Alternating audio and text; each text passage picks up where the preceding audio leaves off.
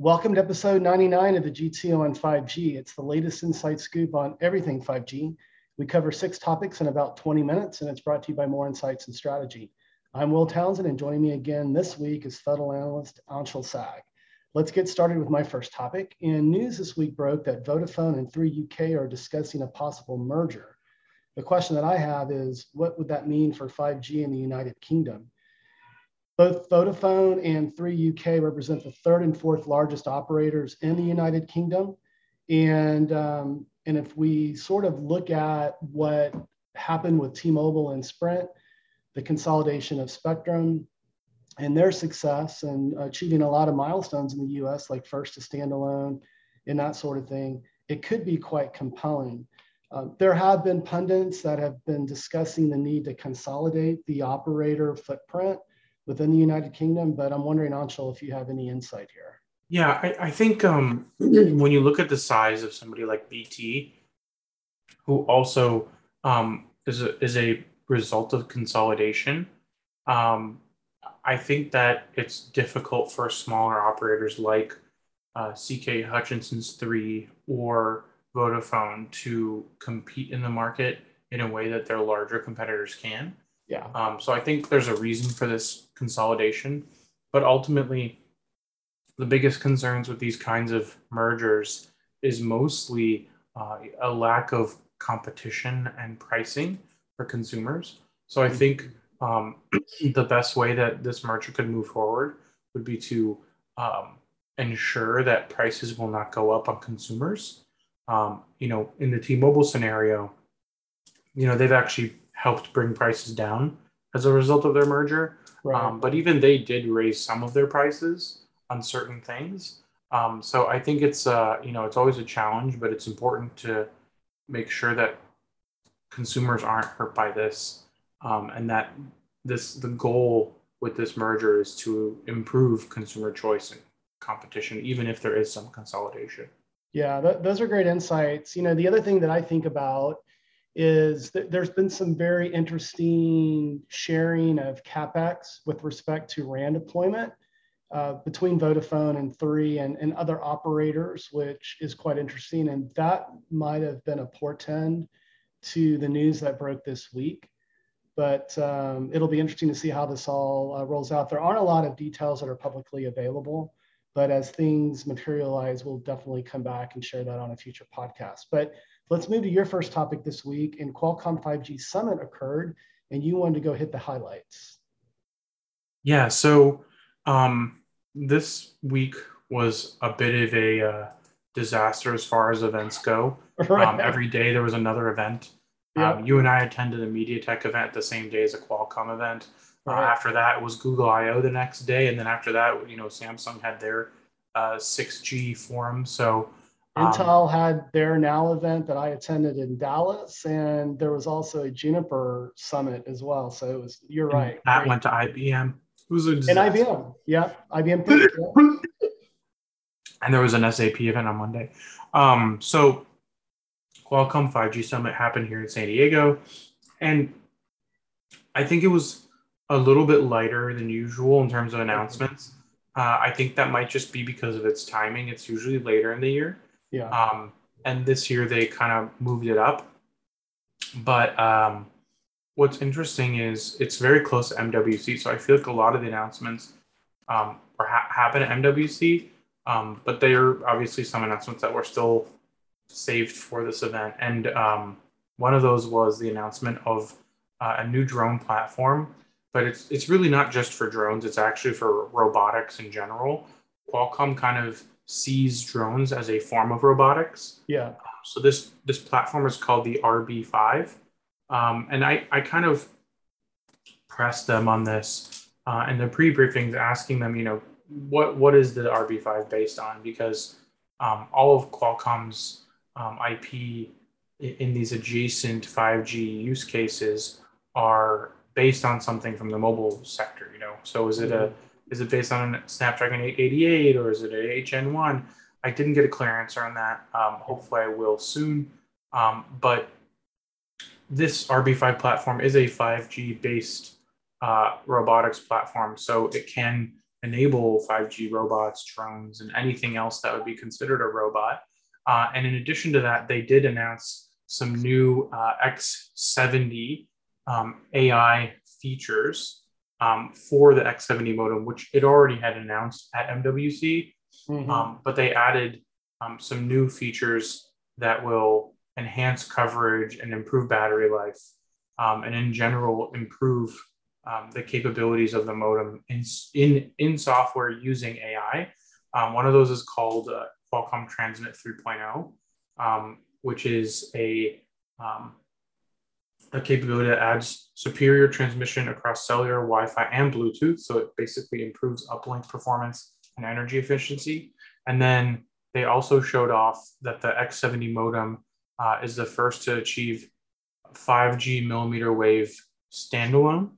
Um, and they were able to do that with eight 100 megahertz millimeter carriers, so eight carrier aggregation, achieving 8.3 gigabits per second. So um, that's kind of the big the big key items that were announced uh, at this show. But they you know they talked about PCs, the metaverse, automotive, you know all the different aspects of 5G that Qualcomm has expanded into outside of the smartphone.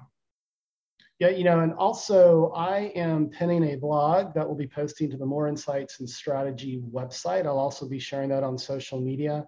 I provide some insights into that robotics announcement that you were just mentioning, as well as a announcement on enabling Open RAN with an operator in Vietnam. And um, also recap a podcast that we did with Qualcomm just prior to 5G Summit, where we go into how Qualcomm is enabling both vRAN and Open RAN. And we've got some great guests from Vodafone, uh, as well as AT&T and Hewlett Packard Enterprise. So stay tuned for that on my social media handle at Willtown Tech, and I'm sure our G2 and 5G handle will share that as well. But let me move to my second topic this week, and I'm actually going to take a topic that you would typically take because it deals with the metaverse, but Meta Platforms uh, is teaming up with AMD for an Open RAN solution.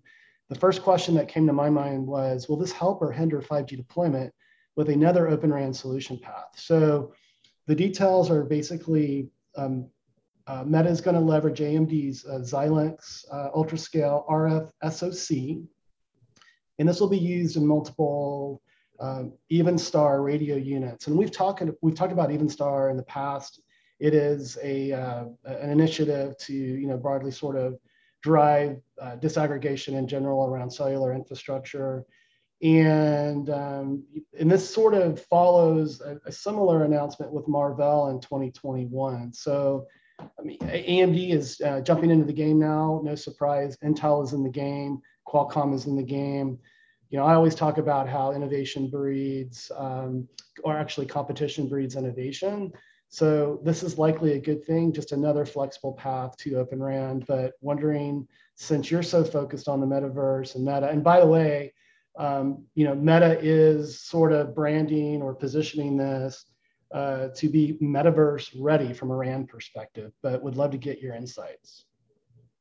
Yeah, I mean, I'm not entirely sure about Meta's role in stuff like Open RAN. Mm-hmm. Um, you know, from what I understand, their capabilities in networking and infrastructure are mostly limited to advising um, operators on you know how to optimize their networks for Meta's applications and Meta's you know um, future applications. So currently video and social media, but future metaverse and VR and AR.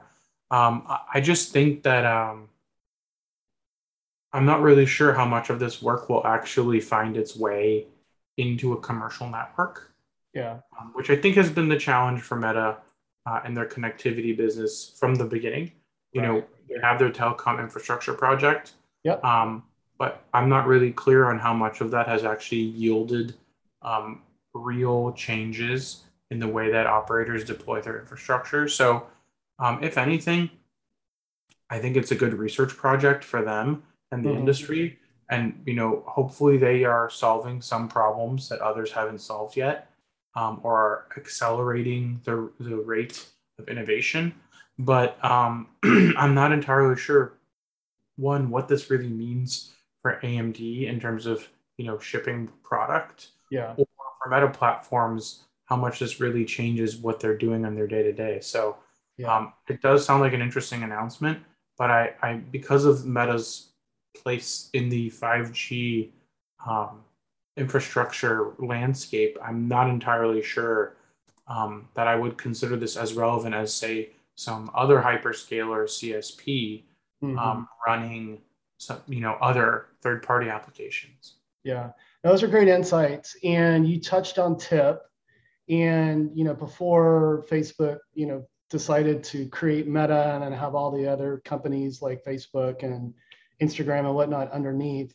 Um, Facebook was very focused on TIP, you know, and the original intent of TIP was to reduce the cost of connectivity, making broadband more accessible on a global basis. So, from my perspective, this is sort of a repositioning of what they were doing prior to sort of Meta coming together, and they're it's sort of a clever way, I think, to um, have something to state about optimizing infrastructure around the metaverse. But time will tell. But let's move to your second topic this week. And you mentioned this already, but both you and I attended the MediaTek Analyst Summit, and you wanted to provide your insights, and I'm sure I will as uh, as well. But take it away. Yeah. So this this event was a little bit of a hybrid of both public and NDA information. Obviously, I won't be talking about the NDA information, but some of those embargoes will lift at the end of the month, and we will talk about them. Mm-hmm. Um, that said, what we can talk about is that they did announce um, their AIoT platform, which um, didn't seem like it was necessarily focused on 5G yet, um, but does sound like something that they are going to have um, move and transition to 5G in the near future. Um, I wasn't actually very clear on on that point, yeah. Um, but in general, you know, this company has a lot of experience in IoT specifically um, when you look at consumer applications. Mm-hmm. So it's going to be very interesting to see how the company transitions to a broader IoT business that incorporates enterprise. Um, I still think they have a lot of work to do in terms of meeting um, what enterprise requires of IoT applications. Mm-hmm. Um, but you know, MediaTek has also done a very good job of showing that they can provide value in places where their competitors can't. Um, that's how they've been able to grow to the size that they are today. Yeah. Um, so I'm, I'm interested to see where this goes, but I also think it's still very early. Um, and I hope to see them um, build this out more and, and, and, and invest more in developer ecosystem and capabilities. You know, my big takeaway, because you have spent a lot more time with MediaTek in the past than I have, but um, my big takeaway was just, you know, number one, they're they're not a value play. So my perception was strictly a value play relative to Qualcomm. They, to your point, I mean, they're they're in a ton of consumer devices. I think they're like number one in TV and smart TV integration, right? Um, and a lot of other, you know, you, like you mentioned, consumer. And I was also impressed with the fact that they are also powering a lot of the fixed wireless access solutions, in particular T-Mobile's latest um, offering and um, I think that's a great platform for them to build, you know, upon. But I did come away with the thought, and this was your conclusion as well on the IoT uh, end of things, that they are very, very consumer focused. When compared to Qualcomm, Qualcomm is much more balanced when you look at what they're doing within the enterprise and within consumer. So those will definitely be areas they have to work on. But I was also blown away by their revenue growth over the last year. I mean, growing from 10 plus billion dollars to nearly 19 billion dollars in revenue, they're obviously doing something right. So I believe MediaTek is someone to keep your eye on. You mentioned the IoT. Uh, you and I were in breakouts uh, around IoT. Bill Curtis, our IoT analyst, was was also in attendance with us at the event. And you know, I asked Bill after the event, you know, your thoughts. And you know, Bill brings a lot of experience with respect to IoT, and he felt like they have great potential. They've got a great platform. But to your point, they're going to have to find ways to take that into uh, enterprise. One of the biggest opportunities, obviously, is, is industrial, massive IoT. And so time will tell. But I came away just with some misperceptions corrected that this company and MediaTek has a lot of potential. So But let's move to my third and final topic this week, and I want to talk about ZTE. And my question is, are they on a slippery slope with respect to cellular infrastructure sales to Russia? Both Huawei and ZTE have been confronted, uh, you know, unequivocally and asked what their intentions are with respect to the Russian market, given the current geopolitical environment. Certainly, companies like Ericsson and Nokia have stated very bluntly that they are ceasing any sort of sales into the Russian market. Huawei basically uh, didn't acknowledge, you know, the question when they were confronted with it. The challenge with ZTE is that they incorporate a lot of US components within their infrastructure. And if we all remember, they got the death penalty a few years ago selling restrictive technology to uh, countries of concern. And so, that, from my perspective, they're on a slippery slope. They haven't acknowledged what they're doing. Could there be another death penalty coming? I don't know. What are your thoughts? I think um, they're setting themselves up for failure. Yeah. Um, especially once you know um, entity lists are created for for Russian companies. Um, I think it's a matter of time until those happen because this war is still relatively new.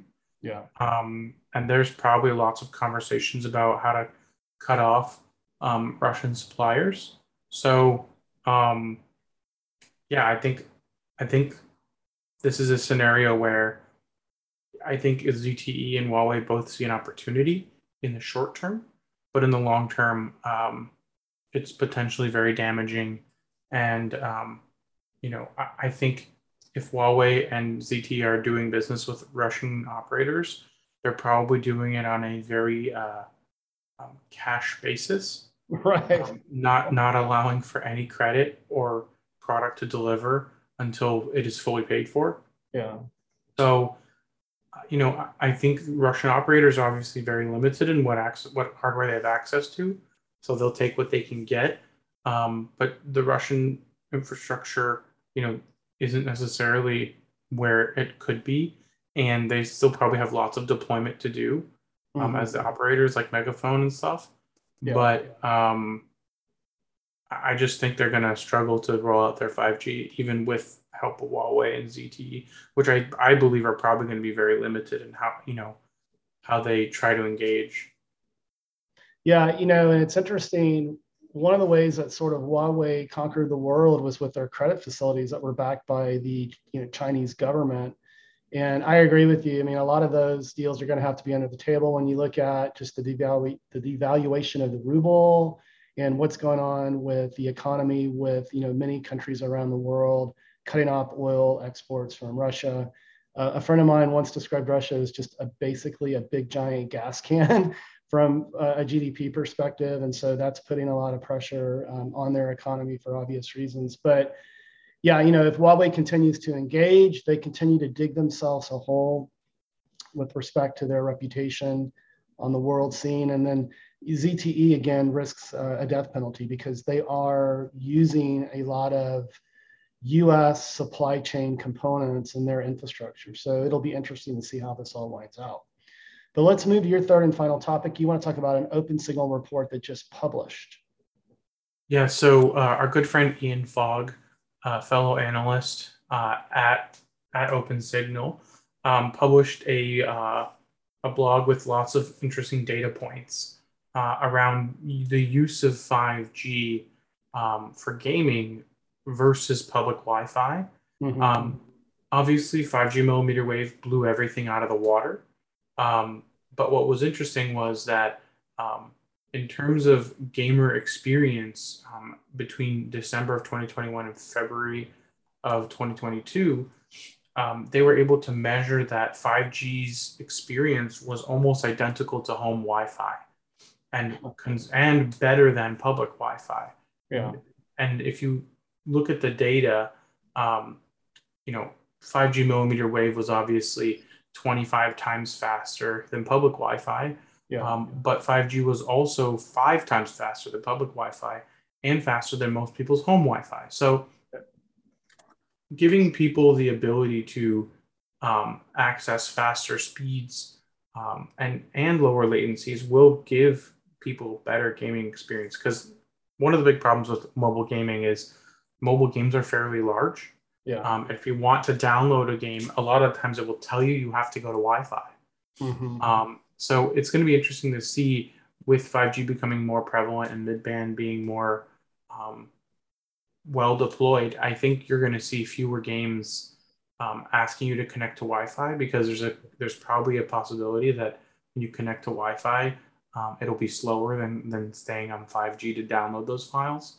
Um, but it, it was very interesting because um, 5G Wi-Fi, you know, Wi-Fi infrastructure still hasn't really been upgraded to the point where it's more secure. Right. Um, unless it's Wi-Fi six, it's not as secure as 5G. Um, right. and if you're doing microtransactions while gaming, you obviously want that to be a secure connection. Mhm. Um, so I think there's a lot of reasons why you would prefer to game over 5G. You know, and the thing is, when it comes to gaming, um, once you've downloaded the big game itself, um, gaming doesn't really use that much data anyways. You're actually much more sensitive about latency, yeah. and um, 5G latencies are also very competitive, if not better than um, Wi-Fi. And I don't think there was any mention of latency in this report. Um, it was mentioned once, um, but there was no data on actual um, latency. But I believe their gamer experience index incorporates latency and jitter as well as packet loss. Um, so they were already saying that in terms of experience, 5G is better than public Wi-Fi, um, which does incorporate those metrics. But I think uh, it would be interesting to look at um, public Wi-Fi latency alone and Yeah. compare that to 5G for gaming because I have a feeling that um, you know mobile gamers will be much more sensitive to latency than anything. I totally agree with you. And you sort of touched on, you know, the whole notion of Wi-Fi. I think there are two factors that are driving um, the lack of performance with public Wi-Fi. One, to your point, most of the deployments are not going to be Wi-Fi 6. They're going to be older versions of Wi-Fi. So that's one thing. Wi-Fi 6 does deliver significant improvements to your point in security and latency. And I absolutely agree with you low latency is the key to a better mobile gaming experience. Once we get to standalone 5G, that should be around the sub five millisecond level versus an older standard of Wi-Fi could be anywhere from 20 to 40 milliseconds. So quantum level difference in performance with respect to latency. And then the other issue with public Wi-Fi is oversubscription. And my experience when you know I'm out and about, whether I'm in my home base of Austin, Texas, or whatnot, you know, there's so much uh, variability with respect to individual businesses that have deployed consumer grade routers versus city or county or municipal, uh, you know, deployments of Wi-Fi, and uh, and just sizing it correctly. And there's always going to be oversubscription challenges as well. So I think those are the two factors that um, kind of, you know, position Wi-Fi in a, in a, in a worse light relative to 5G for mobile gaming. But um, it's interesting. yeah. I mean, yeah, I also So- wanted to say like mobile devices like the Steam Deck are also very likely to increase, you know, mobile gamers wanting to play over 5G sure. and not Wi-Fi. And this device is actually Wi-Fi only, Yeah. um, which I think is a a pitfall in the sense that like you can only game when you have Wi-Fi. Um, but I do think these these kinds of devices are going to become 5G enabled as well. Yeah. Yeah. And certainly, you know, Apple with iPad is integrating 5G into their devices as well. And we'll see more of that. And I think the other thing that you and I learned at the MediaTek Analyst Summit uh, was that they're they are focusing on growing that whole 5G embedded notebook business as well. So that's another form factor. I mean, you're not necessarily going to mobile game. I mean, that's probably more casual, like you know, in between flights and that sort of thing. But as device support grows, um, I think so will just the the, the taxing on on uh, on Wi-Fi networks. So, but hey, buddy, another great podcast this week. Why don't you take us home? Absolutely. We hope our viewers and listeners found this week's topics interesting. If anyone out there would like to provide insights on a specific 5G topic for a future podcast, please reach out to us on social media. Will is at Willtown Tech, and I'm at Anshel Sag. We hope you have a great weekend, and please tune in again next week.